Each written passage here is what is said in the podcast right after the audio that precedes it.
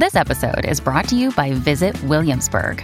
In Williamsburg, Virginia, there's never too much of a good thing. Whether you're a foodie, a golfer, a history buff, a shopaholic, an outdoor enthusiast, or a thrill seeker, you'll find what you came for here and more. So ask yourself, what is it you want?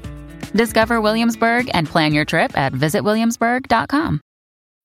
When you need mealtime inspiration, it's worth shopping Kroger, where you'll find over 30,000 mouthwatering choices that excite your inner foodie. And no matter what tasty choice you make, you'll enjoy our everyday low prices, plus extra ways to save, like digital coupons worth over $600 each week. You can also save up to $1 off per gallon at the pump with fuel points. More savings and more inspiring flavors make shopping Kroger worth it every time. Kroger, fresh for everyone. Fuel restrictions apply.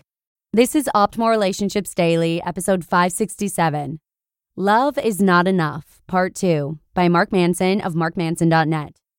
Hey, hey, hey! I'm your host, Joss Marie, and welcome back to the podcast where I narrate content to improve the many relationships in your life. And today I'll be covering part two of a post from New York Times bestselling author Mark Manson. In his post, Mark shares advice on why a strong relationship needs more than love. So, if you're new here, you'll probably want to check out yesterday's episode first to hear part one. That's episode 566. But if you're here for part two, then let's dive right back into it and continue optimizing your life. Love is Not Enough, Part 2, by Mark Manson of markmanson.net. Unsurprisingly, that relationship burst into flames and crashed like the Hindenburg into an oil patch. The breakup was ugly, and the big lesson I took away from it was this. While love may make you feel better about your relationship problems, it doesn't actually solve any of your relationship problems.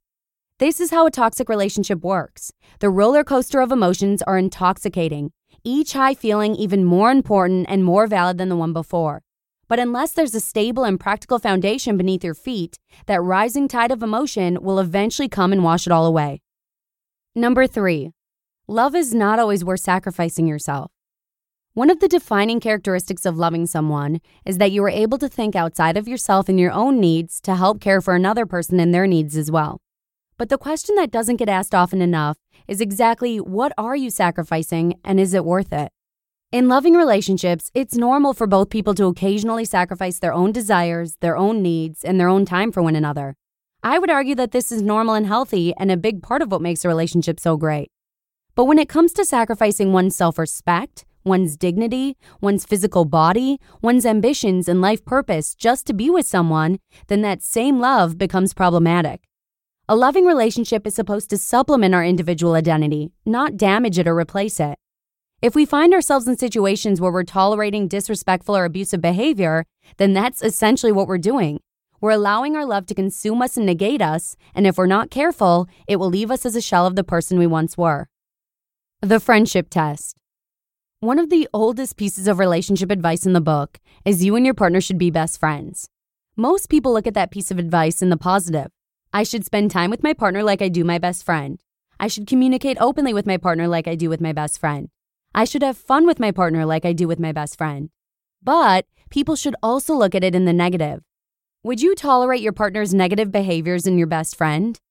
Amazingly, when we ask ourselves this question honestly, in most unhealthy and codependent relationships, the answer is no.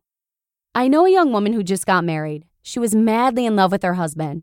And despite the fact that he had been between jobs for more than a year, showed no interest in planning the wedding, often ditched her to take surfing trips with his friends, and her friends and family raised not so subtle concerns about him, she happily married him anyway. But once the emotional high of the wedding wore off, reality set in. A year into their marriage, he's still between jobs. He trashes the house while she's at work, gets angry if she doesn't cook dinner for him, and anytime she complains, he tells her that she's spoiled and arrogant. Oh, and he still ditches her to take surfing trips with his friends. And she got into this situation because she ignored all three of the harsh truths above. She idealized love. Despite being slapped in the face by all of the red flags he raised while dating him, she believed that their love signaled relationship compatibility. It didn't. When her friends and family raised concerns leading up to the wedding, she believed that their love would solve their problems eventually. It didn't.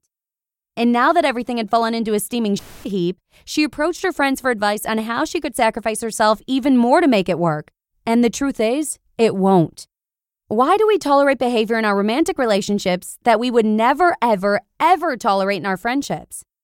Imagine if your best friend moved in with you, trashed your place, refused to get a job or pay rent, demanded you cook dinner for them, and got angry and yelled at you anytime you complained. That friendship would be over faster than Paris Hilton's acting career. Or another situation a man's girlfriend who was so jealous that she demanded passwords to all of his accounts and insisted on accompanying him on business trips to make sure he wasn't tempted by other women. This woman was like the NSA. His life was practically under 24 7 surveillance, and you could see it wearing on his self esteem. His self worth dropped to nothing. She didn't trust him to do anything, so he quit trusting himself to do anything. Yet, he stays with her. Why? Because he's in love. Remember this the only way you can fully enjoy the love in your life is to choose to make something else more important in your life than love. You can fall in love with a wide variety of people throughout the course of your life. You can fall in love with people who are good for you and people who are bad for you. You can fall in love in healthy ways and unhealthy ways. You can fall in love when you're young and when you're old. Love is not unique. Love is not special. Love is not scarce. But your self respect is. So is your dignity. So is your ability to trust. There can potentially be many loves throughout your life, but once you lose your self respect, your dignity, or your ability to trust, they are very hard to get back. Love is a wonderful experience. It's one of the greatest experiences life has to offer, and it is something everyone should aspire to feel and enjoy. But like any other experience, it can be healthy or unhealthy. Like any other experience, it cannot be allowed to define us, our identities, or our life purpose. We cannot let it consume us. We cannot sacrifice our identities and our self worth to it. Because the moment we do that, we lose love and we lose ourselves. Because you need more in life than love. Love is great, love is necessary, love is beautiful, but love is not enough. You just listened to part two of the post titled, Love is Not Enough by Mark Manson of markmanson.net. Thank you again to Mark. I loved his perspective on this, and I hope you enjoyed his post as much as I did. But with that, let's go ahead and wrap up today's episode. And we'll actually be featuring a brand new blogger in tomorrow's episode, so stay tuned for that, where your optimal life awaits.